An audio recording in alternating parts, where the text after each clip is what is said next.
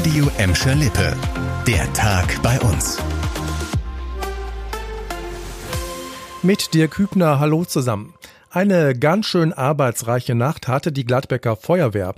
Um kurz nach eins stand an der Hegestraße in Rennfort ein Bungalow komplett in Flammen und die Lage war ganz schön brenzlig, denn in einem Gebäude nebenan war ein Tank mit Propangas.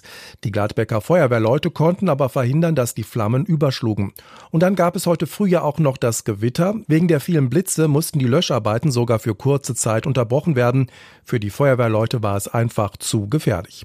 Der Mieter des abgebrannten Hauses wurde durch den Brand leicht verletzt. Er musste im Krankenhaus behandelt werden. Die Polizei hat die Ermittlungen aufgenommen, um herauszufinden, warum der Brand ausgebrochen ist. Das Haus ist durch das Feuer so stark beschädigt, dass aktuell keiner rein darf. Und auch die Gelsenkirchener Feuerwehr war heute ganz gut beschäftigt. Im Stadtsüden war sie stundenlang im Einsatz. Der Grund auf der Schwarzmühlenstraße in Rotthausen stand eine Autowerkstatt in Flammen. Die Warn-App Nina schlug an und warnte die Anwohner vor Geruchsbelästigungen und starkem Rauch. Die Leute sollten in ihren Wohnungen bleiben und Türen und Fenster schließen sowie Klimaanlagen ausstellen. Ein Feuerwehrsprecher sagte uns, dass zum Glück Menschen nicht in Gefahr waren. Wegen der Löscharbeiten musste die Schwarzmühlenstraße zwischen Zeppelinallee und Rotthauser Straße gesperrt werden und das führte dann zu einem Verkehrschaos in und um Rotthausen.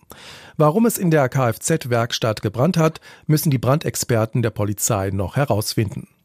Und ich bleibe noch beim Thema Feuerwehr. Wegen Gewitter und Starkregen war es heute Morgen auf einigen Straßen bei uns richtig gefährlich. An einigen Stellen stand regelrecht das Wasser, auf den Autobahnen bestand Aquaplaning-Gefahr. In Kirchhellen aber gab es durch das Gewitter einen besonderen Zwischenfall. In einem Unterstand an der Grenze zu Dorsten schlug in der Nacht vermutlich ein Blitz ein, ein Pferd ist weggelaufen. Was genau da passiert ist, muss aber noch geklärt werden. Ganz anderes Thema, wenn ihr hin und wieder mit Bus oder Bahn bei uns unterwegs seid, könnte es für euch ab dem neuen Jahr mal wieder teurer werden. Der Verkehrsverbund Rhein-Ruhr mit Sitz in Gelsenkirchen plant gerade die nächste Preiserhöhung. Um bis zu 10 Prozent könnten die Tickets teurer werden. Für viele Pendler unter euch dürfte die Preiserhöhung aber keine Bedeutung haben, denn das Deutschland-Ticket soll nicht teurer werden, so der VR. Die meisten Gladbecker, Bottropper und Gelsenkirchner, die regelmäßig mit Bus und Bahn unterwegs sind, haben ja mittlerweile das 49-Euro-Ticket. Gründe für die Preiserhöhung sind laut VRR massive Kostensteigerungen, beispielsweise bei Energie und Löhnen, die aufgefangen werden müssen.